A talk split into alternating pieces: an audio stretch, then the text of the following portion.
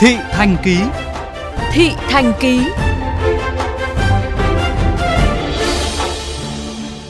Thưa quý vị, tối ngày mùng một tháng mười một, Sở Xây dựng Hà Nội thống nhất với công ty trách nhiệm hữu hạn một thành viên môi trường đô thị Hà Nội Urenco thông báo tạm dừng tiếp nhận xử lý rác tại khu liên hợp xử lý chất thải Sóc Sơn để phòng ngừa sự cố môi trường. Đến hôm nay, mùng ba tháng mười một, rác tiếp tục ứ đọng trên nhiều địa bàn dân cư khu vực nội thành, phóng viên Hải Hà ghi nhận.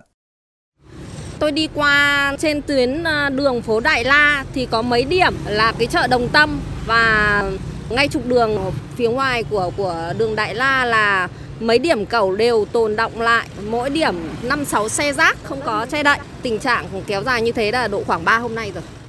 Vừa rồi là ý kiến phản ánh của chị Nguyễn Lan, trú tại quận Hai Bà Trưng, Hà Nội. Theo ghi nhận của phóng viên chương trình, vào khoảng mười một giờ sáng nay, tại khu vực giáp với rào chắn công trình xây dựng ở ngã tư Đại La Trần Đại Nghĩa, có khoảng ba đến bốn xe rác được tập kết, một số xe đã được phủ bạt. Nhân viên vệ sinh môi trường vẫn miệt mài di chuyển các xe chở rác ở các khu vực ngõ Trại Cá và một số điểm xung quanh về khu vực này. Một nhân viên vệ sinh môi trường tại khu vực này cho biết: thì mới mất độ vài ngày hôm nay thôi, thì không cầu được thì nó phải nhiều hơn, nên nó có cầu được mấy đâu, tồn lại nhiều.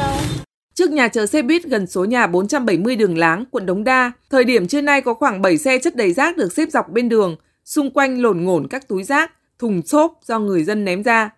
Bác Quốc Trung, người dân sống tại khu vực này cho biết: mỗi hôm là coi như thế là thu gom hết, nhưng mà hai hôm nay là bắt đầu bị ùn ứ. Cứ để lưu cữu như này trong nó bốc mùi lên kinh. Mà nhất là trời bắt đầu nó hửng nắng lên này là bắt đầu nó bốc mùi lên kinh.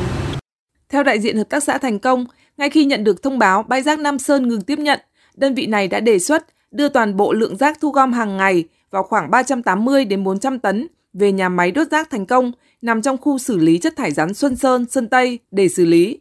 Do vậy, khu vực quận Thanh Xuân không xảy ra tình trạng tồn đọng rác. Tuy nhiên, vị đại diện này bày tỏ lo lắng nếu bãi rác Nam Sơn không sớm mở cửa trở lại. Chúng tôi đưa lên cho nhà máy của chúng tôi đến ngày hôm nay, nhưng tuy nhiên thì cũng hiện nay cũng rất là căng rồi. Nhà máy chúng tôi tiếp nhận gần đầy rồi. Nếu mà hết ngày mai mà không có cái tiếp nhận của bãi Nam Sơn thì khả năng cao là thì sang đến thứ sáu thì chúng tôi sẽ có nguy cơ là rác cũng sẽ ùn ứ trên lòng đường vỉa hè vì không có chỗ đổ. Theo số liệu thống kê, mỗi ngày trên địa bàn thành phố Hà Nội phát sinh khoảng bảy nghìn tấn rác. Số rác này chủ yếu được xử lý bằng phương pháp chôn lấp tại hai bãi Nam Sơn và Xuân Sơn, trong đó bãi Xuân Sơn tiếp nhận khoảng một nghìn hai trăm tấn. Những năm gần đây, bãi rác Nam Sơn đã nhiều lần phải đóng cửa do người dân chặn không cho vào. Trong khi khoảng hơn mười ngày trước, bãi rác Xuân Sơn cũng buộc phải dừng tiếp nhận do trạm xử lý nước thải gặp sự cố. Theo quy hoạch xử lý chất thải rắn thủ đô Hà Nội đến năm hai không ba mươi, tầm nhìn đến năm hai không năm mươi, Hà Nội có mười bảy khu xử lý chất thải rắn, nhưng hiện thành phố chỉ mới có hai khu Sóc Sơn và Xuân Sơn hoạt động. Một số ý kiến lo ngại, nếu trong trường hợp cả hai bãi rác cùng gặp sự cố, thì toàn bộ lượng rác phát sinh của Hà Nội sẽ xử lý như thế nào? Bài toán đặt ra, chính quyền thành phố Hà Nội cần có những giải pháp căn cơ và cấp bách để xử lý đầu ra cho rác trong thời gian tới, như sớm xây dựng thêm các khu xử lý chất thải rắn và đẩy nhanh tiến độ thi công của các nhà máy xử lý rác sớm đi vào vận hành, tránh tình trạng nơm nớp nỗi lo ngập rác mỗi khi gặp sự cố.